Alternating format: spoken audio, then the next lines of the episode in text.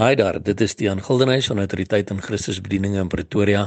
Dit is Woensdag 1 Desember 2021 en hierdie is dan ook die tweede laaste boodskap wat ek vir jou stuur vir 2021 en die verse wat die Here op my hart geplaas het om met jou te deel vandag kom uit Johannes 4 van vers 31 tot 38 wat lees.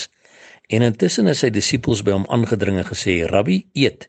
Maar hy sê vir hulle: "Ek het voedsel om te eet waar julle nie van weet nie." Die disippels sê toe vir mekaar: het iemand dan vir hom ete gebring? Jesus sê vir hulle: "My voedsel is om die wil te doen van hom wat my gestuur het en om sy werk te volbring." Sê julle nie dit is nog 4 maande dan kom die oes nie?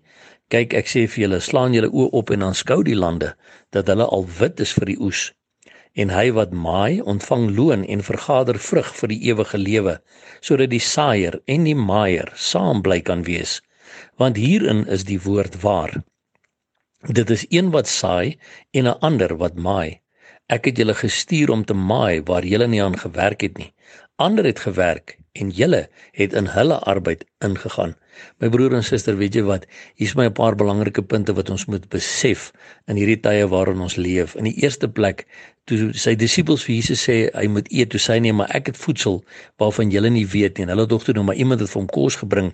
Toe leer hy hulle hierdie belangrike beginsel om te sê maar my voedsel is om die wil te doen van hom wat my gestuur het, met ander woorde van God die Vader en om sy werk te volbring. En weet jy wat my broer en suster, na die mate wat jy nader aan Jesus in 'n persoonlike verhouding met hom. En na die mate wat jy met mense begin praat oor Jesus en vir hom begin werk in die oeslande daar buite kom jy ook agter dat dis of dit jou net verkoop is of jou liggaam verkoop word terwyl jy besig is om met mense te praat want dit is hierdie dit is die Heilige Gees wat jou verkoop in daardie oomblikke. Dit is asof dit voedsel is wat in jou liggaam in kan inkom want jou gees word deur die Heilige Gees verkoop om in daardie oomblikke met die mense te praat. En dis waarvan Jesus gepraat het solank as wat jy besig is om om die wil van die Vader te volbring sal hy jou deur sy Heilige Gees so verkoop en krag gee.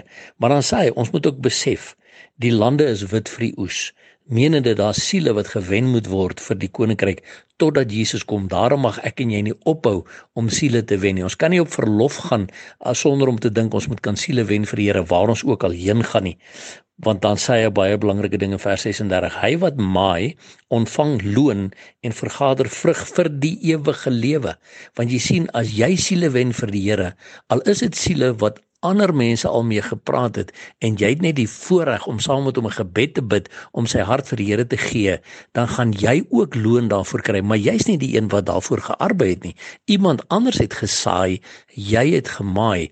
Die vriend wat my destyds na die Here toe gelei het, het altyd vir my gesê, "Tian, we are planting trees under whose shadow we will never sit."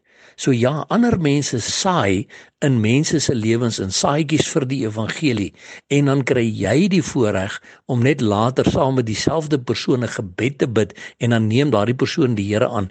Jy maai dan wat iemand anders gesaai het en dis hoekom Jesus hierso sê in vers 37 want hierin is die woord waar. Dit is een wat saai en 'n ander wat maai. Ek het julle gestuur om te maai waar julle nie aan gewerk het nie. Jy sien, jy het nie daai saad gesaai nie.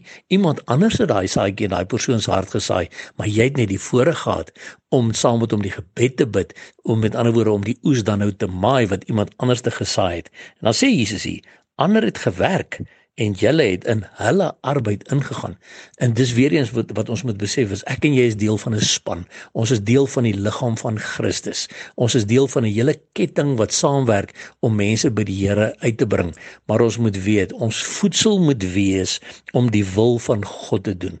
Dit moet ons verkoop. Dit moet maak dat ons ons oë opslaan na die lande en sê Here, waar is daar nog 'n siel wat ek kan wen voordat U kom? Here, waar is daar nog iemand wat ek 'n saadjie voor kan saai wat iemand anders gaan maai of Here waar kan ek gaan maai waar iemand anders voor my gesaai het en die Heilige Gees sal jou wys wat 'n wonderlike God dien ek en jy nie. So my broer en my suster klou vas aan hierdie Here en vra vir hom vir sy voedsel in jou lewe dat die Heilige Gees jou gees verkoop om te doen wat hy wil hê jy moet doen sodat jy ook in die oesland kan ingaan totdat ons Jesus kom om ons te kom haal en sy koms is baie naby. Daarom hou ons aan uitroep Maranatha, kom Here Jesus. En onthou, Jesus Christus is baie lief vir jou. Seën vir jou.